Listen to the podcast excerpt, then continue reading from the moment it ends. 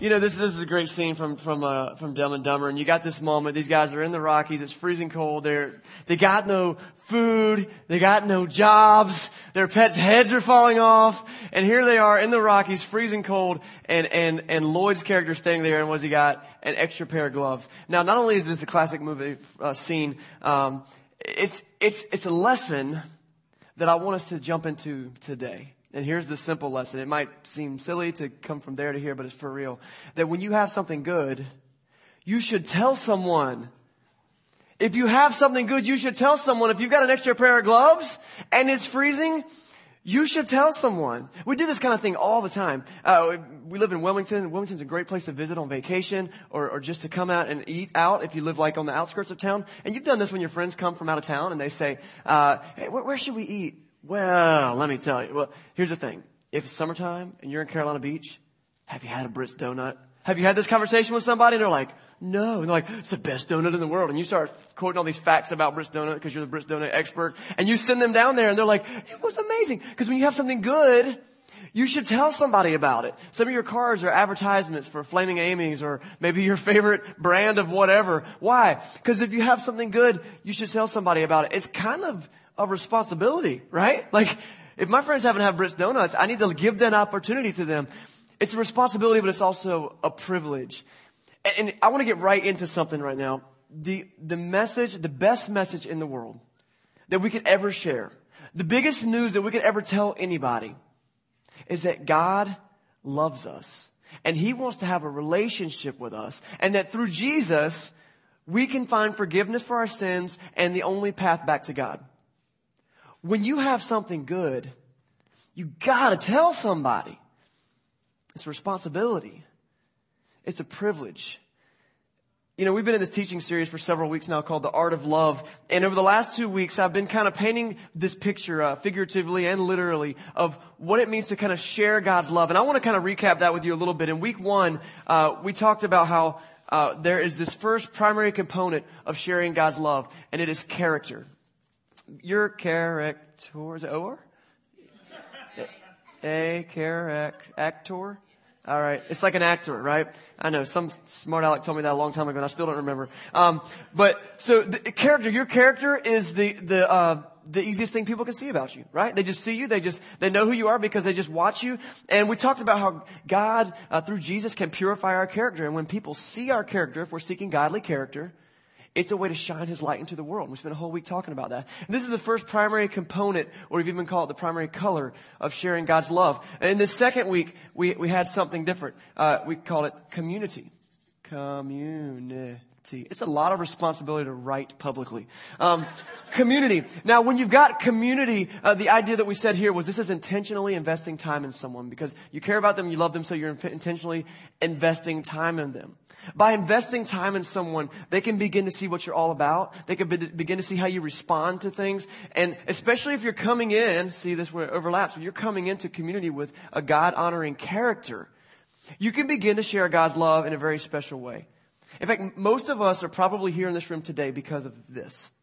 Because at some point in your life, somebody a, that was trying to have some godly character invested time in you. And maybe it was this past week and they just invited you to church and, you, and, you're, and you're in community with them. And so they're like, hey, you're here today. Maybe for you, it was your community was family. Like maybe it was your mom or your dad or your grandparents or a sibling. Maybe it was your spouse. Maybe it was a coworker. But somebody has invested time in you. I'm going to, I'm to almost guarantee that if you're in this room this morning, you've encountered at least two of these. And so here's the deal. Uh, this first, um, two primary components of sharing God's love they, they might like, they, they might seem like two of the primary colors that we work with to paint with. The last two weeks we've talked about how uh, there are three primary colors, red, yellow, blue. And from these three colors we form all other colors. Either the addition or subtraction of these colors form all colors. And from these three colors, you end up with all color. And it's, it's a beautiful thing. It's amazing to, to watch it happen. If we only had access to two colors, you could come up with some pretty cool art. I mean, you really could. There's a lot of variations on color, but when you add that third layer, what you end up with is the full picture of seeing what the color spectrum is. And when it comes to sharing God's love, I think that we can take these first two primary components and we can add in a third one that will complete the picture. And this is what it is. Clear communication. Clear communication. Clear communication. Uh, clear communication is important. You've seen it. You, you, we've been to the drive-through where you try to order one thing, and the person on the other side they hear something completely different, and you're like, "Yeah, I'd like a, I'd like two cheeseburgers and a large fry and a chicken nugget kids meal and a Dr Pepper," and you, you tell the whole thing, and back like, "Yeah, so I got a chicken sandwich and an orange juice and uh, do you want some napkins?" And you're like, that's not what I said. And you get in this argument over the thing. and You just eventually, some of you are more passive aggressive. You're like, sure, that's what I'll eat. And some of you are like, no, let me do this again. Clear communication is important. And, and it's funny in the drive through, but in real life, it can be, uh, serious. Bad communication can lead to bad things. Bad communication can cause mix ups. They can cause accidents. They can cause missed opportunities. Many of us have been involved in relationships that poor communication ruined, right? And so clear communication is key in so many areas of our life. And I think that clear communication might never be more potent than when it comes to talking to people about Jesus. It's in this sweet spot where clear communication overlaps character and community that we can really begin to express to somebody what Jesus can do in their life. When I look at the Bible, I, see a group of people who were passionate about what Jesus was doing in the world. And you see this group of people in the New Testament, and they, they, many of them, their lives go from being completely far from God to being completely connected with God, and they can hardly stand it but to tell somebody else about it. That's why for the past 2,000 years, Christianity has continued to be a growing movement. Because as people see the light of God in their life, as they experience community, as someone comes right out and says, let me just tell you about what God's doing in my life and what He can do in your life, life change happens. It's an amazing thing. It's a marvelous thing I've experienced in my life, and maybe you have in yours. I know that a lot of you have we're a fairly new community here in Wilmington, this church family. In fact, actually, I'd like to kind of celebrate that for a second. Uh, we're about a month, a year and a half old, a year and a half old as a church. Can we like, that's, wow. Um, many of you remember the very first day. Some of you were here before we had our, our launch Sunday a year and a half ago, and it was, it was 10 or 20 of us in the living room. And, uh, so to see what God has do, done through community in this past year and a half or so has been cool, but I've got a question. What are we all about? What are we all about as a church family? Churches get to make this decision all the time. We can say we're all about money, we're all about buildings, we're all about attendance. Maybe we're all about the programs that we offer to the community or to our internal group. Maybe we're all about a, a, a specific special needs group in the, in the community that we're aware of, and so we want to rally around that in many ways. There's a lot of things that we could be all about. Some of these things are good things, some of these things maybe not the best things, but one thing that we must be all about, listen to this, is leading people to Jesus. Remember last week, if you were here, I said, don't, don't invite people to church. Invite people to what God is doing in your life.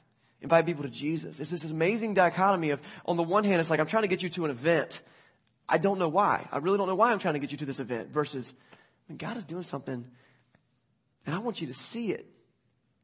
One thing that we must be all about is leading people to Jesus. And clear communication is about talking to people about who God is it's about talking about how our sin impacts our relationship with God and it separates us from Him. That's clear. I want to be as clear as I can right now. It's about talking to people about how God's plan was to come into the world in the form of a human named Jesus and that He would take the place for us and pay for our sins by dying. But then because of the power of God within Him, He was going to raise from the dead. You see what I mean? That's, that's clear communication. And at some point, we just have to say that.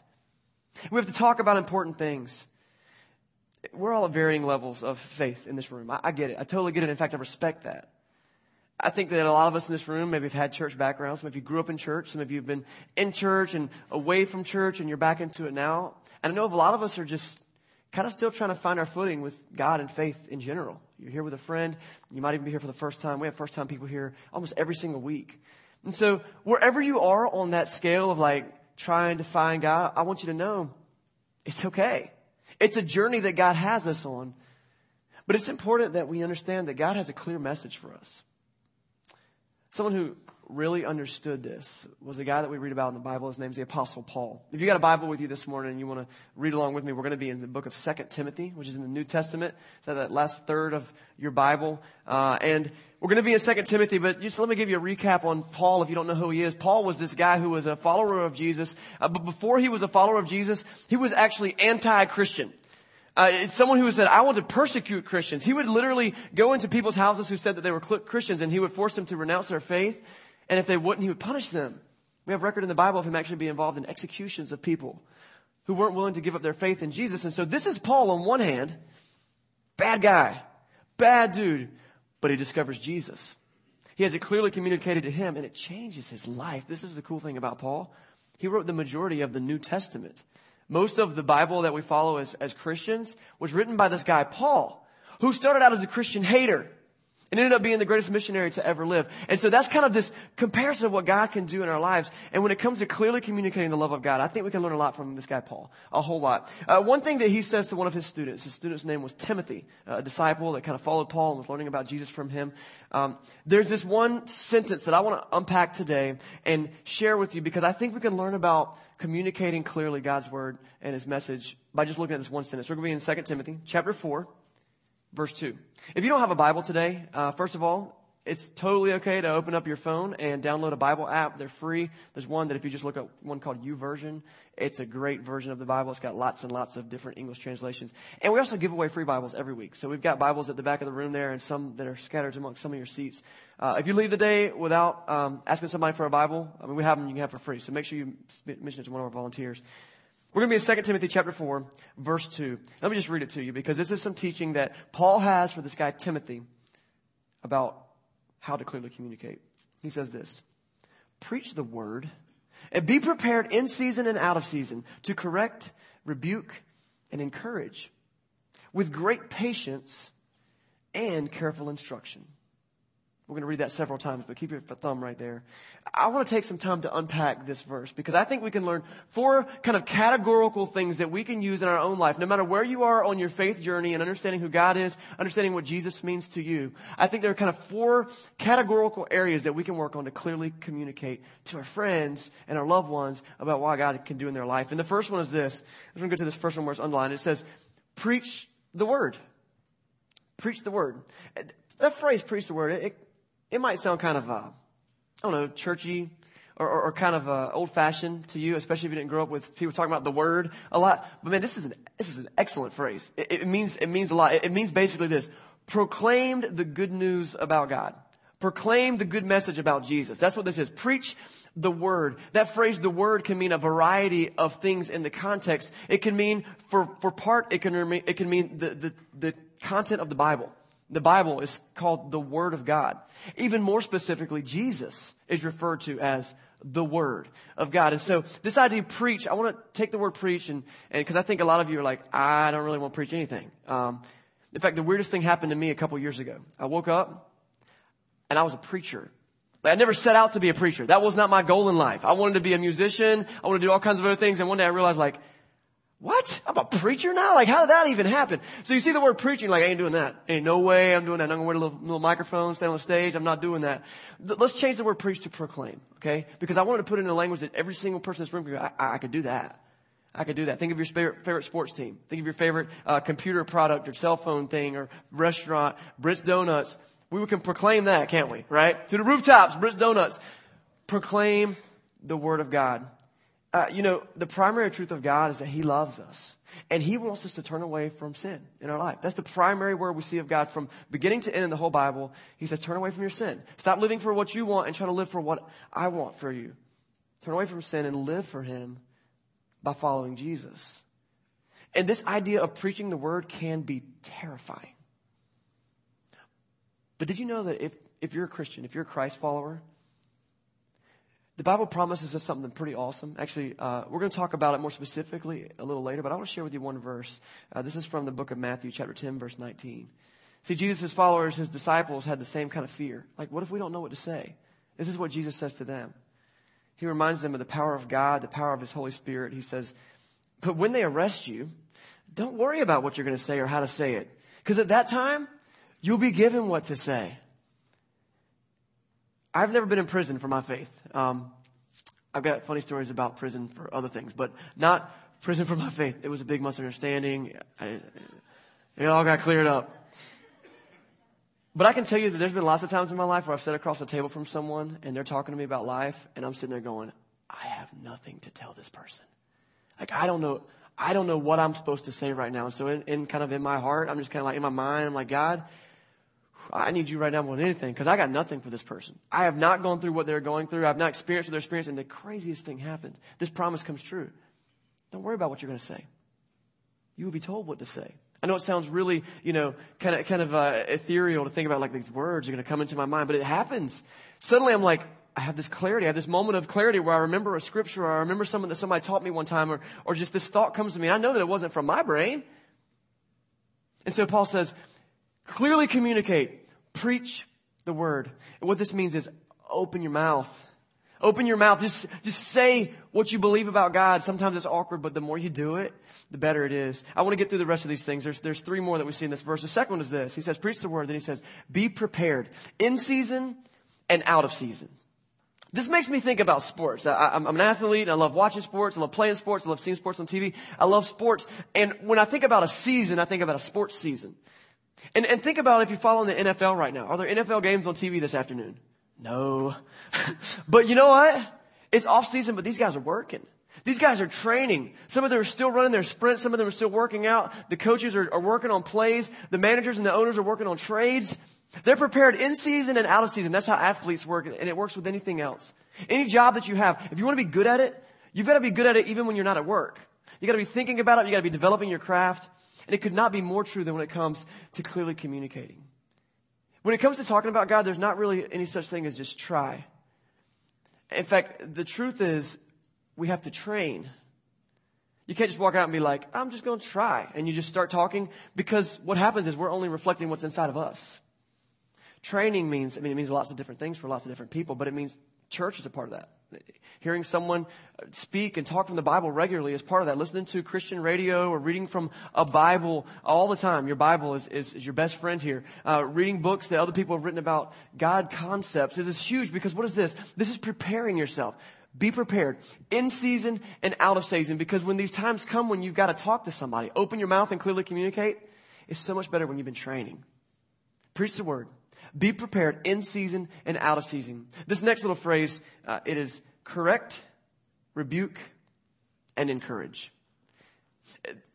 This right here is where we get a little skittish talking about talking about God to people. Because you know what? That can be that can be pretty socially awkward, can it?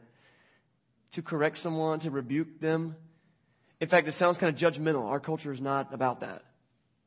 But this is this is what clearly communicating the word of God is. This is going to your friend and saying, look, I want you to know that I love you and I need to talk to you about something. This thing that you're doing, I, I think one reason you keep running into this wall is because you're just kind of running from God right now. It's about taking the time to correct and rebuke. And, and I don't mean in a hateful way. In fact, this last one is really huge. I wish I could spend more time on this, but there's something I want to get to that I want to save time for. This last one, correct, rebuke, and what? Encourage. Encourage because it's not about saying, Listen, I need to tell you some bad news. Yeah, you're not perfect. There's nothing that can be done. Like, who wants to hear that? And that's not the message of God. The message of God is there's hope. There's a way. You got questions? Great. Let's talk about your questions. Bring them. There's no question that's stupid. Let's talk about them. Encourage them along the way. Encourage yourself and say, listen, these are the steps that we've seen. This is how far we've come in this journey. Let's grow in this together. Correct, rebuke, and encourage. And right on the tail end of that is this last, this last, the fourth thing. It says, with great patience and careful instruction. You know, I'm so glad there have been people in my life who have been patient with me. Because I am a hard headed dude. That's my wife. That's my parents. Like there's things that, that people have been trying to drill into my head for a long time. My wife is like, put your shoes in the closet. this is real life, right guys? I mean, maybe anybody in your family, there's, there's just one thing and she's like, and then I'm like, Lindsay, I can't find my shoes. She says, I put them in the closet. I'm like, what's she trying to do? Patiently, carefully instruct. We do this with our kids. We do this with our family. We do it with the people we love. Look, when it comes to that correct and teach and rebuke and encourage, I've got, a, I've got a mentor who uses this phrase, and I love it. It's this teach truth, but lead with love. Sometimes the church gets that backwards, I think. They come in swinging a Bible like a baseball bat, and nobody wants to listen to that mess. I don't, and I believe it all. Teach truth, but lead with love. That's how Jesus did. Somebody's hurting, someone's hungry. He's like, let me love you first. Let me show you how much I care about you. And let me tell you something I think that matters. Teach truth, but lead with love, with great patience and careful instruction. He says, preach the word, be prepared in season and out of season. Correct, rebuke, and encourage, and with great patience and careful instruction. clear communication, it's a responsibility. It's a privilege.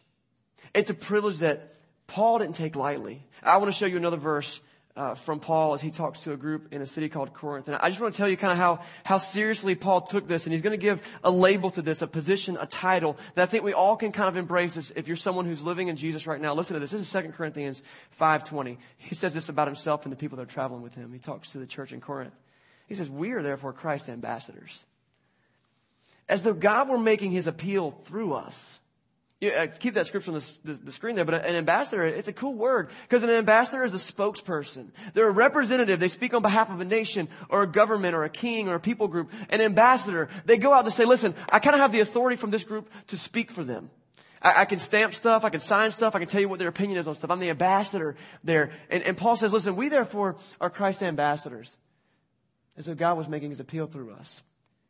He says this to the people. So we implore you on Christ's behalf be reconciled to God. Just keep leaving that up there. The thing that blows my mind about Jesus is the type of people he uses to share his message. Do you remember what I told you about Paul? He's literally, I'm not trying to hyperbolize, hyperbolize this. I'm trying, trying to exaggerate. He literally drags people out of their house and executes them if they won't, if they won't renounce Jesus. That's, that's, that's like ISIS mess right? This is Paul. Yet God's willing to look at Paul and say, listen, you've had your heart changed. You've had your life changed. And here's what I want to do I want you to be my ambassador. So often I feel unworthy to stand on this stage and talk. And maybe that's the thing that keeps you from wanting to clearly communicate Jesus to people because you're like, who am I? Who am I? I make mistakes. I mess up all the time. I think there's two things we learn from this passage. The first one is that God specializes in using messed up people to communicate his truth. And the second thing is this we see a picture perfect, clear example of what it means to clearly communicate. The people living in Corinth are, are, bad people. They really are. If you research the city of Corinth, it was a port city, a lot like Wilmington, except a lot bigger. And so it's a, it's a hodgepodge, a melting pot of all kinds of different cultures. And their religious situation there was really shady. In fact, some of the ways they, religi- they, they worship was through temple prostitutes and, and all kinds of things that just, it led to vile, uh, to immorality and things like that, as you might can imagine. And so Paul talks to this group of people in Corinth, and he says, Listen, I implore you, be reconciled to God. Was it socially awkward to say that? I bet it was. Did it push him away sometimes? I bet it did. But it's like, I love you too much to let this go. When you've got something good, you have got to tell somebody about it. We got a hundred reasons for not opening our mouths and clearly communicating the message of God. And, and sometimes it's because it's socially awkward. And sometimes it's doubts and fears that we're still working through. And sometimes it's fear of rejection because like, man, if I tell this person that and they're going to they're gonna run me off. And I get it. It's all about timing. It's about relationships. You don't want to just go knock on a complete stranger's door and just start talking to them about stuff. They're like, I don't even know you. Get off my doorstep. We're eating supper. Like, don't do that. You start here. Character. Community. But we've got to cross this line and say, clearly communicate what God has for you. And that's the gift of Jesus. What are we all about? We got to be all about leading people to Jesus. Uh, I want to tell you a, a, a, last story. I remember a story I heard about someone talking about Jesus to a famous atheist. Uh, maybe you've heard of uh, Penn Jillette. He's part of the comedy group Penn and Teller. You see the guy is kind of a kind of big guy with a goatee, keeps his hair in a ponytail. Brilliant guy. He's a brilliant man. Uh, he, he, he's an author. He speaks about a lot of things. He's also a very outspoken atheist. And so there's a story that he tells uh, that one night after a show, uh, a Christian comes up to him and, and he understands that Penn is uh, an atheist. And he says, Hey, Penn, I'm, I'm, one of your biggest fans, but listen, I want to tell you about Jesus. And so Penn listens to him talk about Jesus, and then the guy gives him a Bible. And it was a really short exchange. And Penn was moved by this.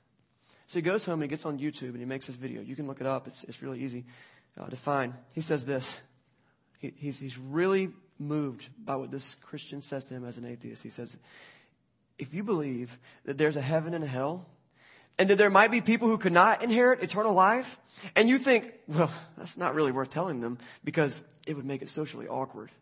He says this How much do you have to hate someone to believe that everlasting life is possible, but not tell them that? I mean, if I believed the truck was going to hit you, and you didn't believe it, and that truck was bearing down on you, there is a certain point at which I tackle you. And this is more important than that. Penn doesn't believe in God. I, I, man, I prayed for him last night. I hope that he does one day. Um, but isn't it interesting that he wasn't offended that somebody just wanted to tell him?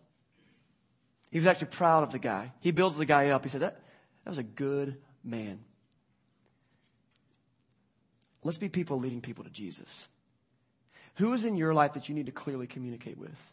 Someone you've already built community with. They see your character. They know that you're not perfect, but they know that you're working on it.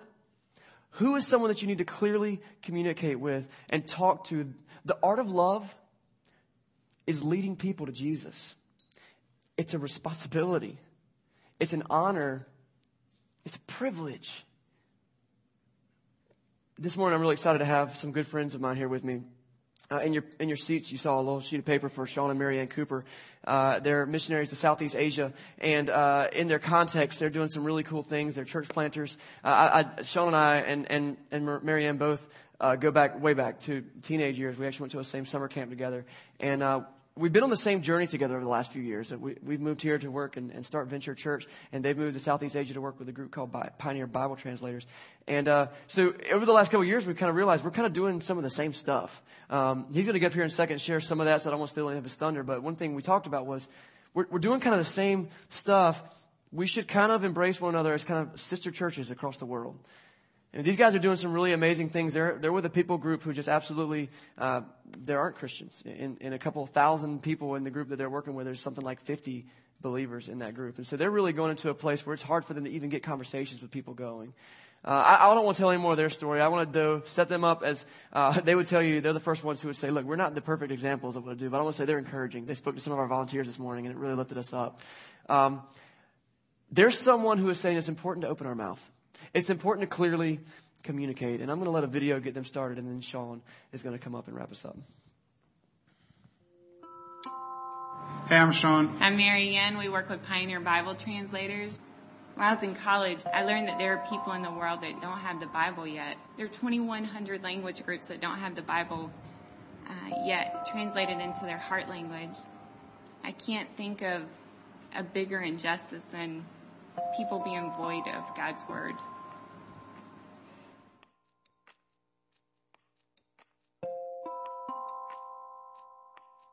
So with PBT, there's uh, this vision of like um, a multidisciplinary team approach, and so for our family, we want to be a part of the uh, this church planting movement, a part of leading that movement among the people. We have other teammates who want to be a part of the actual uh, Bible translation effort, um, and then we have other teammates who want to do community development through medical work, and uh, beyond all that, we want to see literacy as a part of the whole picture too. So it's we usually communicate it's like the four points on a diamond. This team with PBT, um, Bible translation, church planting, literacy, and community development. And those four points on the diamond come together to surround a people group who's without God's word, who's without the church, and to support each other and be accountable to each other to see this vision and mission accomplished. So for us, the particular role we have on that team is to be the church planter. We want to be that that person in that role that leads people uh, into a point of decision about Jesus and then to disciple them after that decision has been made.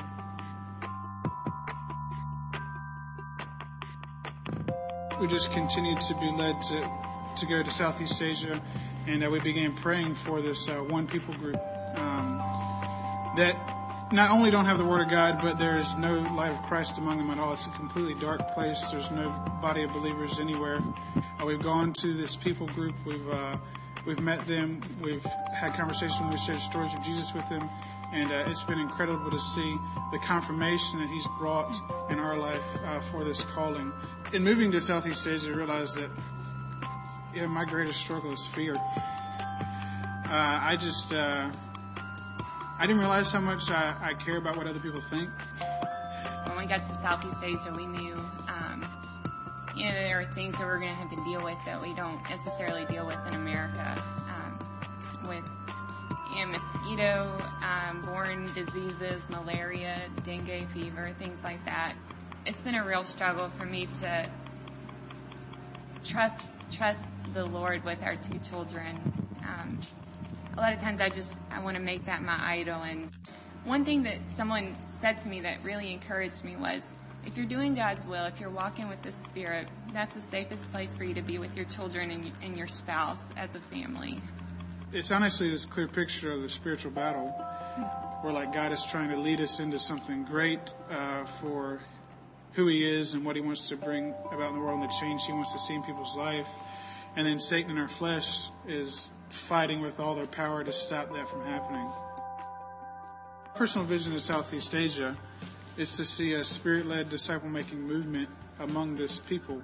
You know, we want to be able to share God's heart with them. We want to be able to share the stories of Jesus with them. We want to see um, places uh, in their life where they can come to a point of decision. You know, since we've been over there, we feel like um, we have seen people um, hungry for truth. We've seen people hungry for um, Jesus. God wants us to communicate His message. He wants us to engage with people. He wants us to to be in life and community with people. As our story plays out, um, we're excited about what's happening next. I'm going to read um, 2 Peter chapter 3, verse 9. It says, The Lord is not slow in keeping his promise, as some understand slowness. Instead, he is patient with you, not wanting anyone to perish, but everyone to come to repentance. When I read that, at first, I, I always thought that meant the Lord was being patient with the lost. But really, he's being patient with me. He's talking about he's talking about me here. He's being patient with me. God desires to use me and Sean and, and you to bring the good news to the lost and we're looking forward to what he's going to continue to do through us. Good morning, everyone. I just want to say thank you first uh, for uh, for Chris and for uh, the body here allowing us to come and uh, share some of our story. I want to take time to to communicate a challenge to you guys to communicate uh, more about this uh, this life in Christ and about taking what you have in Christ and opening your mouth and saying it to somebody else. Uh, the message God's really laid on our heart this time is uh, what does it look like to walk daily in the Holy Spirit? So when we come to Christ, uh, when we accept who Jesus is, uh, we're not left alone. We're not left alone to figure out what faith is. We're not left alone to figure out what it means to walk with Him daily. We're given a gift. We're given a guide, a counselor who is the Holy Spirit, the Spirit of God.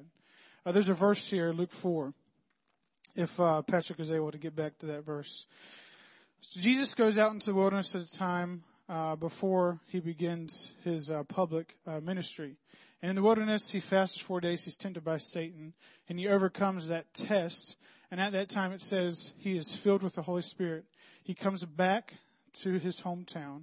He goes to the synagogue, the place of worship for the Jews and he does what he often does, and he pulls out a scroll, a scroll from the book of Isaiah, and he reads these words. The Spirit of the Lord is on me because he's anointed me to preach good news to the poor. He has sent me to proclaim freedom for the prisoners and recovery of sight for the blind, to release the oppressed, to proclaim the year of the Lord's favor.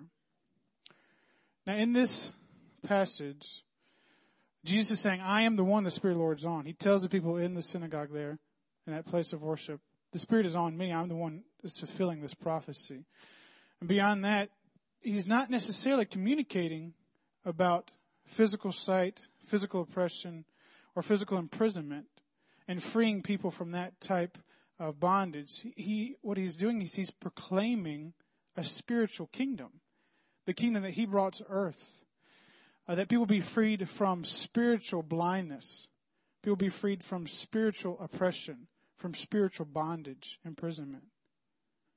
The same Spirit that's on Jesus in this passage is the Holy Spirit. The Spirit that comes into us, that dwells in us when we come to Jesus. We're not left alone. Uh, you can look at other places in the Word. The one I want to look at is uh, right after uh, what uh, Chris was just saying a second ago. Matthew 10 is when he sends out his 12 uh, students, his 12 disciples. He sends them out. And uh, Chris was telling one of the things he communicates to them is that when they don't know what to say, when they don't have the words to say, God will show them what to say. But the next verse says, For it is not you who speak, but the Spirit of your Father speaking through you. The Spirit is the one who gives you the words to say when you don't know what to say. You can look over in Romans chapter 8. It says when we go to pray and we don't know what to pray, we don't know what we need or to communicate to God, what to praise Him for, what to request that He would help us with in life. It says the Spirit yearns, the Spirit intercedes for us when we don't have the words to know what to pray. Uh, you can go on and there's this incredible passage in John chapter 3 that says the Lord God gives the Spirit without limit. There is limitless access to the Spirit of God if you come to Christ. It's limitless. It's never ending. And He will give it as long as you keep asking Him to lead you in the Spirit. In the book of Acts, we see glimpses of this life in the Spirit. You can look at the story in uh, Acts chapter 10. There's a story of Peter and Cornelius. And uh, these two guys are being spoken to at different times by God. Peter through a vision, communicating to Peter that, Peter, Jesus came not only for your people, not only for the Jews, but for everybody in the world, that all people could know Christ. And then Cornelius is over here. He's receiving a message, and he should send for Peter because Peter has the word of God to open up Cornelius' mind, his heart, to Jesus and to what can change his life, to what he's seeking. And these two guys come together, Peter and Cornelius come together, and this incredible thing happened where the Spirit descends on that place as Cornelius and those around him believe. In Acts chapter 16, there's this incredible picture where Paul as uh, Chris was talking earlier, is on a missionary journey. He's out traveling. He wants to go to one city, and the Spirit will not allow him. He tries to go to another city, and it says the Spirit stops them, prevents them from going to that city. And then he goes to sleep that night, and he has a vision. He has this dream of a Macedonian man, another place in that context, a Macedonian man calling out to him, Peter, I mean, Paul, Paul, we need you. We need to hear the message you have. Will you come to us? And it says there after that, that Paul and his group concluded that that was God's way of leading them to the Macedonians. God speaks to us in incredible ways, in all kinds of different ways. He speaks to us through His Word, uh, through prayer and interaction with Him, engaging with the Holy Spirit. He speaks to us through others who are believers uh, within the body. Uh, he might speak to us by bringing a thought to our mind or giving us a word to say at a particular time. I want you right now to close your eyes or focus your attention in some way. Think of a time in your life.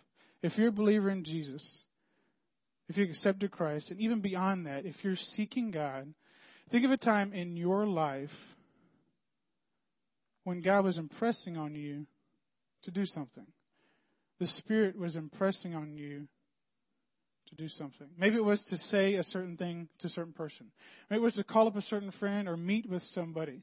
Maybe it was to go to a certain place that you hadn't been for or that maybe you needed to go to because of a certain purpose. Maybe it was to stop doing something that you're doing right now. What is a time in your life when the Spirit was impressing on you to do something?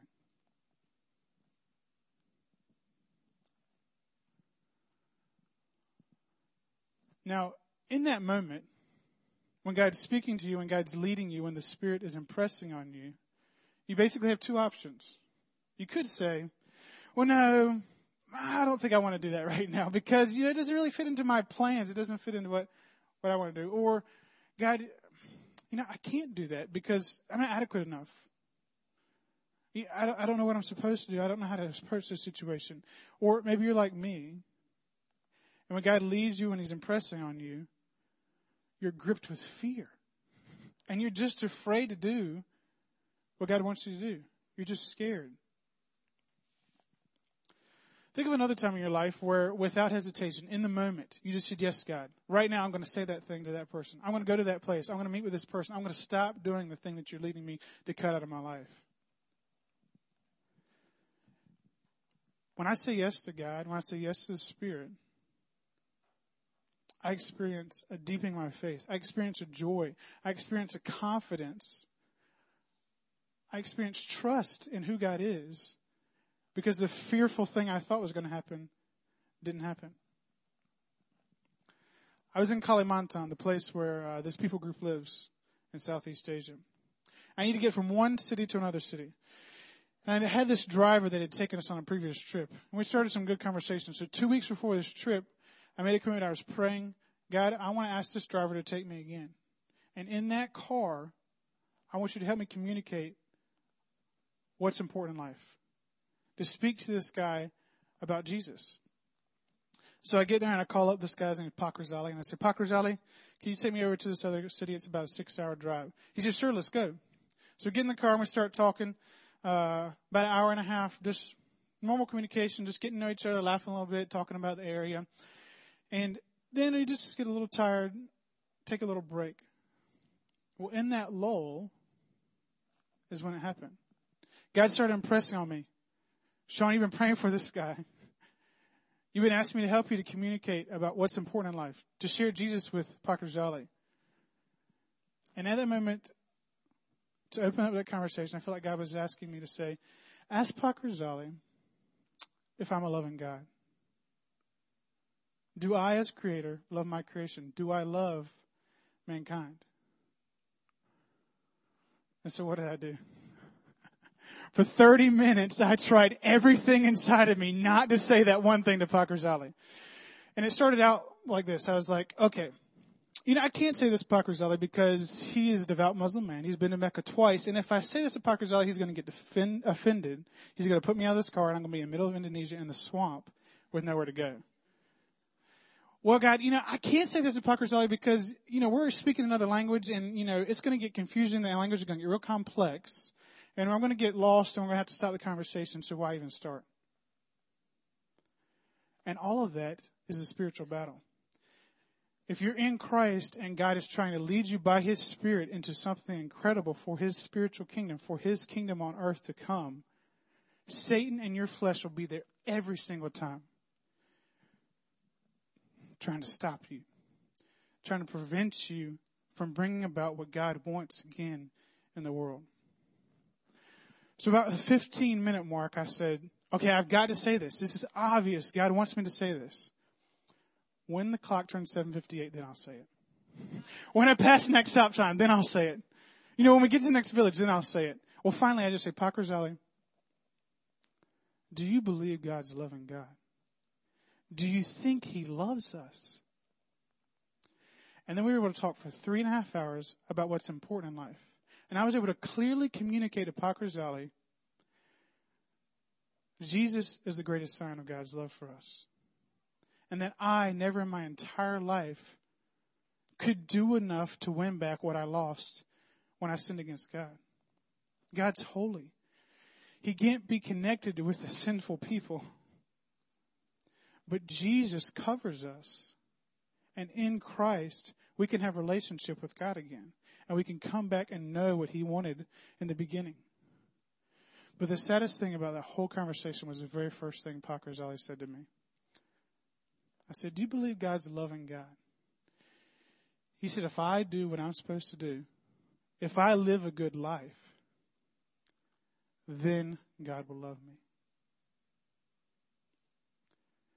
And that's just not the truth. God loves us all. It doesn't matter who you are, where you came from, what your background is. It doesn't matter what you believe right now, if you murdered a thousand people, if you're with ISIS. He loves us all. And He will not stop chasing after the children He's lost. And He wants to use all of us who come into Christ, being led by His Spirit, to communicate that love to the world. Let's pray together. God, you're incredible God. Thank you for loving us. Thank you for the unity that comes in Christ. Thank you for providing a guide for us, a counselor that in each moment of the day we can rely on, we can depend on, and even when we don't know that we need it, you are there. God, we learn to trust you. We learn to lean on you in those times where it's difficult, in those battles where Satan and our flesh is trying to rip us away from the life you want us to have. God, we be your messengers, your ambassadors to communicate your love to the world, to communicate the love that you showed through Christ. Lord, may people who are lost, living in false truth, come to know and see who Jesus really is. We pray it in Christ. Amen.